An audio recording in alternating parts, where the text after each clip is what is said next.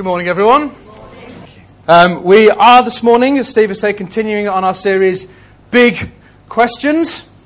And um, it's a, a series that aims to explore some of the big questions of life and faith. And we've deliberately chosen to run this series alongside our Alpha course, um, hoping to tackle some of those more difficult questions that people might have. It's perhaps a little bit different from our normal Sunday morning teaching, I think that's okay, and I'm glad that we're doing it together. And we don't want to ever be accused of burying our heads in the sand, do we, and avoiding some of these more difficult topics. So far, then, we've looked at why does God allow suffering? We've looked at do miracles happen today? And are science and faith incompatible? A nice, easy subjects to ease us into the series. Um, and Steve's been offering some excellent thoughts on those areas. And if you've missed any and you want to catch up, then all of our talks are on the website. You just scroll down on the homepage till you find media and sermons. And I do encourage you to catch up. Um, if you listen through iTunes, there's a feature where you can listen in double speed. So if you don't mind the preacher sounding like Mickey Mouse, you can get through the sermon in 15 minutes. Um, a real time saver. It's good if you can't sleep as well. Um, so today's question then is this Is it offensive to claim that Jesus is the only way to God? Hmm. Well, we live in a society which tells us that whatever we choose to believe is okay. If you want to believe in God, that's okay. If you want to believe in lots of gods, that's okay. If you don't want to believe in God at all, that's okay. If you want to believe that we are a failed alien experiment, that's also okay. As long as what you believe doesn't hurt anyone else. What's true for you is fine, but it might not be true for me, and that's okay. That's the prevailing opinion. And as I was sort of looking into this this week, I came across um, a, a poem by writer Steve Turner, British writer. In fact, it, it's more of a creed than a poem, and it attempts to summarize this feeling in society. So I'm just going to read it for you now. We believe in Marx, Freud, and Darwin. We believe that everything is okay as long as you don't hurt anyone, to the best of your definition of hurt and to the best of your knowledge. We believe in sex before, during, and after marriage. We believe in the therapy of sin, that adultery is fun, that sodomy is okay, and that taboos are taboo. We believe that everything is getting better, despite evidence to the contrary. The evidence must be investigated. You can prove anything with evidence. We believe there's something in horoscopes, UFOs, and bent spoons. Jesus was a good man, just like Buddha, Muhammad, and ourselves. He was a good moral teacher, although we think his good morals were bad. We believe that all religions are basically the same, at least the one we read was. They all believe in love and goodness. They only differ on matters of creation, sin, heaven, hell, God, and salvation. We believe that after death comes the nothing, because when you ask the dead what happens, they say nothing. Death is not the end. Um, if the dead have lived, then it's compulsory heaven for all, except perhaps Hitler, Stalin, and Genghis Khan. We believe in Masters and Johnson. What's selected is average, what's average is normal, and what's normal is good. We believe in total disarmament. We believe there's a direct link between warfare and bloodshed. Uh, Americans should beat their guns into tractors, and the Russians would be sure to follow. We believe that man is essentially good. It's only his behavior that lets him down. This is the fault of society. Society is the fault of conditions, and conditions are the fault of society. We believe that each man must find the truth that's right for him. Reality will adapt accordingly. The universe will readjust. History will alter. We believe there is no absolute truth, except the truth that there is no absolute truth. and finally, we believe in the rejection of creeds. I made me smile as I read it this week because it doesn't really work, does it? You can't really just lump everything together. You know, people claim that, that all religion is fine. All, all roads lead to God. You know, all you need to do is, is pick one. But by saying that, I think you're either being ignorant of or choosing to ignore the claims of those religions themselves. You know, there's something like uh, four and a half thousand religions in the world today. But if you just examine the, the major ones, there's huge differences. You know, Hinduism proposes that there are many gods, while Islam suggests that there's just one God, Allah. Buddhism is silent about the nature of God. Buddhists believe that we keep returning to this earth again and again, whereas Christians will say you only get one shot. Jews believe in the Torah and the Talmud, that they're sacred. whereas Sikhs believe in the Guru Granth Sahib. You know, Christians will scribble all over their holy book, whereas Muslims believe this is the most precious thing that they own. They don't even translate it from Arabic. And even views on salvation differ considerably. You know, for Hindus, it's all about the fulfillment of duty and ceremonial observance, whereas Christians will tell you you can't earn salvation. It's a gift. And only the briefest examination of world religions will show us that they're not, um, they're incompatible, not complementary. They can't just be lumped together. I remember my, uh, my RE teacher used to say that she had picked all of her favourite bits from the religions and she'd made for herself um, a special religion that worked just for her. And I guess it's a very sort of postmodern way of thinking, isn't it? This idea that truth can be subjective, that your truth is different to mine and that's okay. Whatever works for you. But again, people that make this claim, they're either being ignorant of or ignoring the claims of those religions. Because most religions will claim that their religion is the way, the only way. Which can only mean that either that religion is true, whether you believe it or not, or it isn't. And Christianity makes this claim about itself. Christians profess to follow Jesus, the clue's in the name, um, and Jesus said this I am the way, the truth, and the life. No one comes to the Father except through me. And a bit later on, Peter um, said this of Jesus Salvation is found in no one else. For there's no other name in heaven given to mankind by which we must be saved. There's no wiggle room in those statements, is there? One of Christianity's central claims is that Jesus is the only way. He's it. He's the only person that can reconnect us with God. And, you know, some other religions, they try to absorb Jesus into their faith. Muslims will tell you that Jesus was a prophet, and, and Hindus will claim that he was an, an avatar of Brahma. But Christians are adamant that Jesus is it, that he's the way. And so in our, our post modern, ultra permissive society, are we actually being offensive by claiming that Jesus is the way? Are these statements harsh and, and unbending and perhaps arrogant, even? What is so special about Jesus?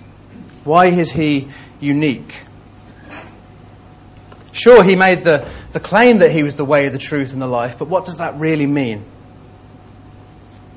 That's what I want to look at this morning, and we're going to break it down into those three categories the way, the truth, and the life. And we'll start with the way. See, most religions have a way, they have a, a method of living, if you like. In Islam, there are five pillars um, faith, prayer, charity, fasting, and pilgrimage. In uh, Buddhism, there are four noble truths, the fourth of which is an eightfold path to the awakening. And Jews have 613 unchangeable commandments written by God in the Torah. I think the numbers are in favour of Buddhists at the moment.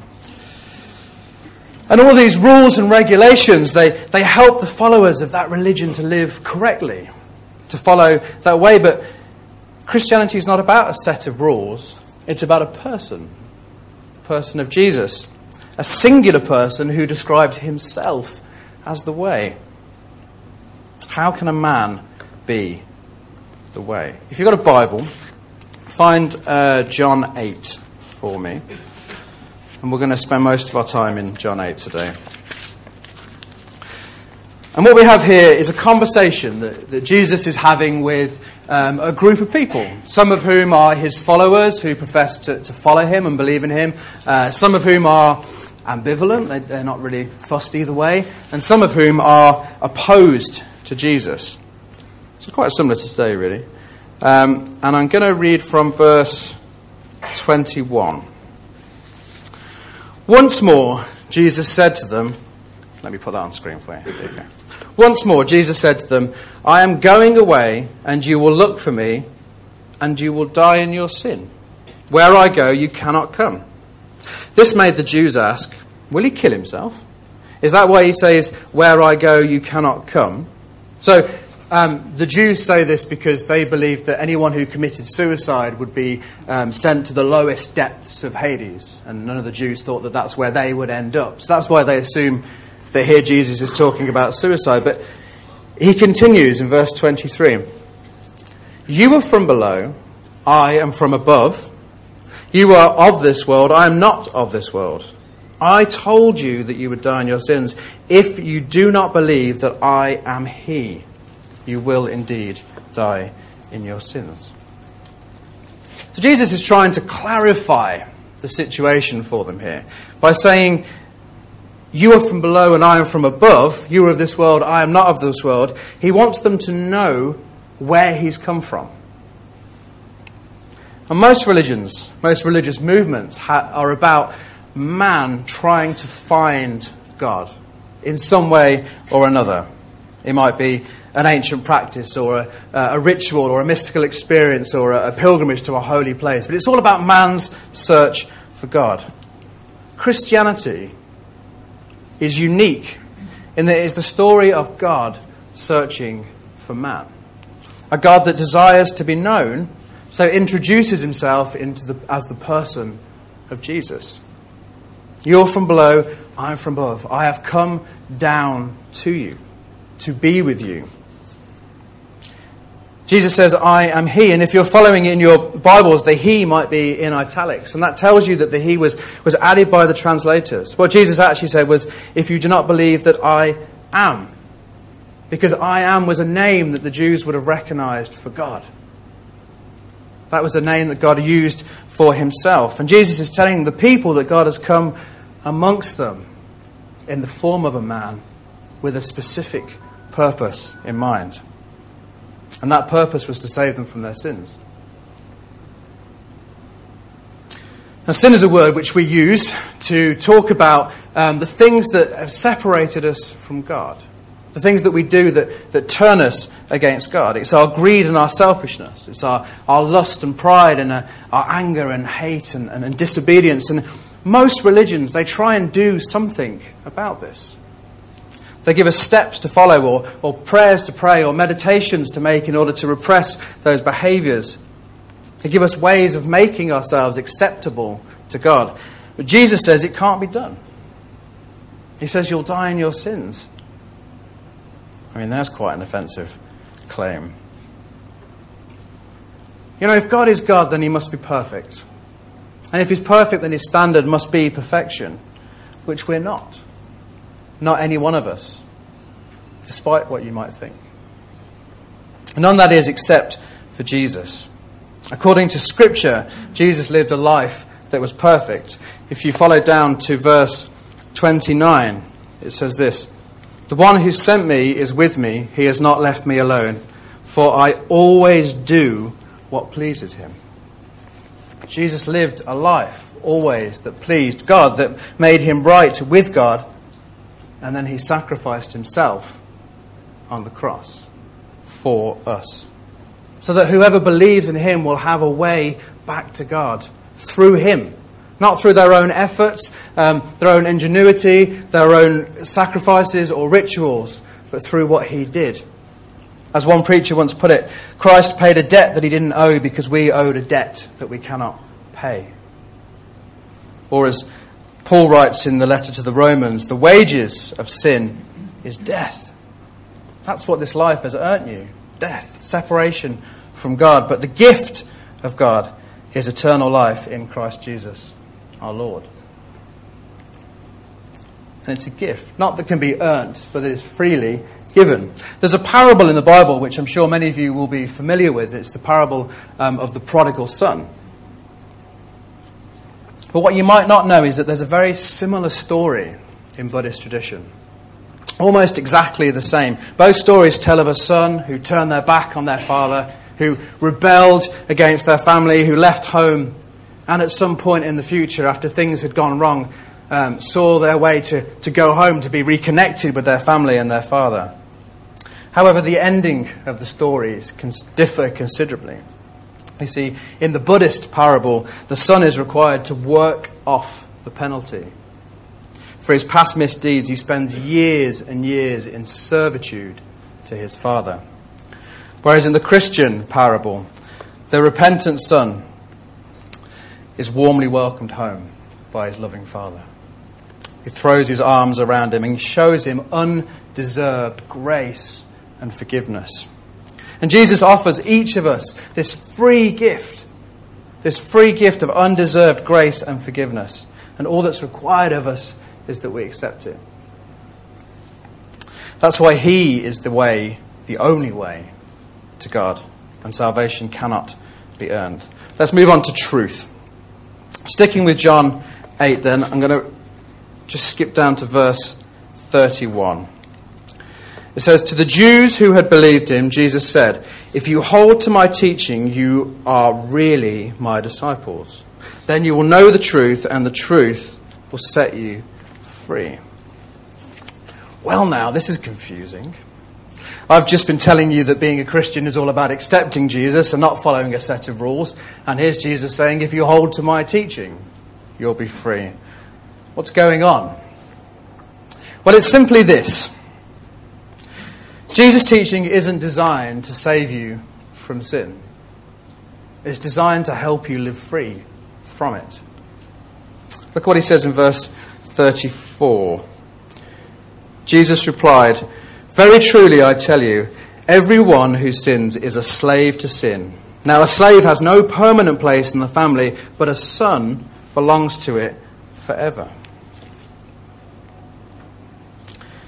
Jesus is the Son who set us free. And his teachings help us to live in the reality of being a child of God.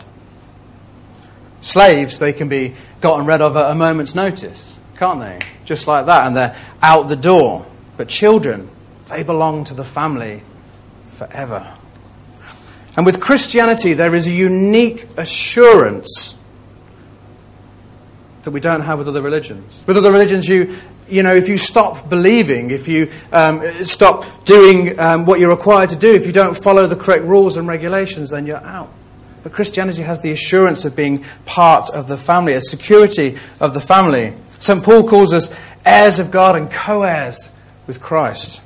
And I love, I just love that song that Becky chose for Maddie's dedication this morning. No longer slaves it says, We've been liberated from our bondage. We're sons and daughters. Let us sing our freedom. I'm no longer a slave to fear. I am a child of God. And the truth that Jesus wants us to live in is that we are his beloved children. Do you know that this morning? Do you know what it means to be a child of God, beloved by God, cherished by him? And you know, Jesus' message, it's not about promoting a new religion or a new set of rules and regulations to follow. It's about restoring a relationship between father and son, father and child. Just like that picture of the prodigal son running home and embracing his father. So when Jesus says, Hold to my teachings, it's because his teachings come from God, and we believe that God has our best interests at heart. You know, I have two children. I have a three year old a five year old who I love. And I, I cherish and I protect them. And I want them to do well and grow up well. So I instruct them. I tell them what's wrong and what's right. And I, show to, I try to lead by example, as, as Becky has promised to do this morning. Do they always listen to me? No. Do they ever listen to me? I'm not sure. But I still love them. I still love them, and they still have a place in my home. And you know, I hope that they grow up with enough respect for me that they will follow the rules that I give them. But the reality of my love won't change. And as Christians, we don't follow Jesus' teachings to earn God's love, but we do it out of gratitude for God's love. Or as John later writes in one of his letters, we love because he first loved us. Finally, Jesus describes himself as the life. In John 10, verse 10, Jesus states, I have come that they may have life and have it to the full. And you see, Christianity isn't just about what happens to you after you die. Jesus isn't only interested in where we go when we die, but he's interested in what happens to us now, right here, right now. And if you've been part of our Alpha course at all, then each week you'll have heard from someone different a testimony of a changed life. A testimony of how someone has met Jesus and their life has become different through an encounter with Him, how, how He has improved a situation, how He has turned something around. And for me personally, you know, since meeting Jesus, my life has gained meaning and purpose. And I have an assurance and a hope and a joy inside of me that, that came from elsewhere. You know, I was reading this week in Time magazine, which I accidentally subscribed to some months ago and don't know how to get out of. Um, I was reading about a Christian lady called Karen Granger, and uh, she had the, the year from hell. Okay? Um, First, her husband Eric was laid off from his job. Then, in March, finally pregnant and eager to start a family, she has a miscarriage. A month later, her closest cousin Sharon received a diagnosis of advanced breast cancer. No sooner had she returned from visiting her cousin than two hurricanes struck our hometown. Finally, in early December, one of her best friends died at the age of 50 from a brain tumor. Awful, enough to bring anyone to their knees. But this was her reaction. She says, We are putting our lives in God's hands and trusting that He has our best interests at heart. She said, I've clung to my faith more than ever this year. As a consequence, I haven't lost my joy. My joy. For someone to experience all of that and still be able to claim that there is joy in their life, surely that can only be God. That can only come with faith. A new life. Now, we started with this question Is it offensive to claim that Jesus is the only way to God? For anyone that knows Jesus, the answer is simple. It has to be yes, because they know the difference that he makes. They understand a changed life. Let me finish with um, an analogy which I've borrowed from a, a, a guy called Lee Strobel.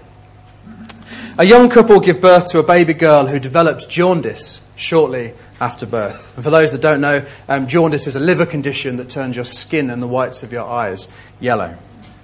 The pediatrician told the young couple that this is a potentially devastating disease, but is easily treated.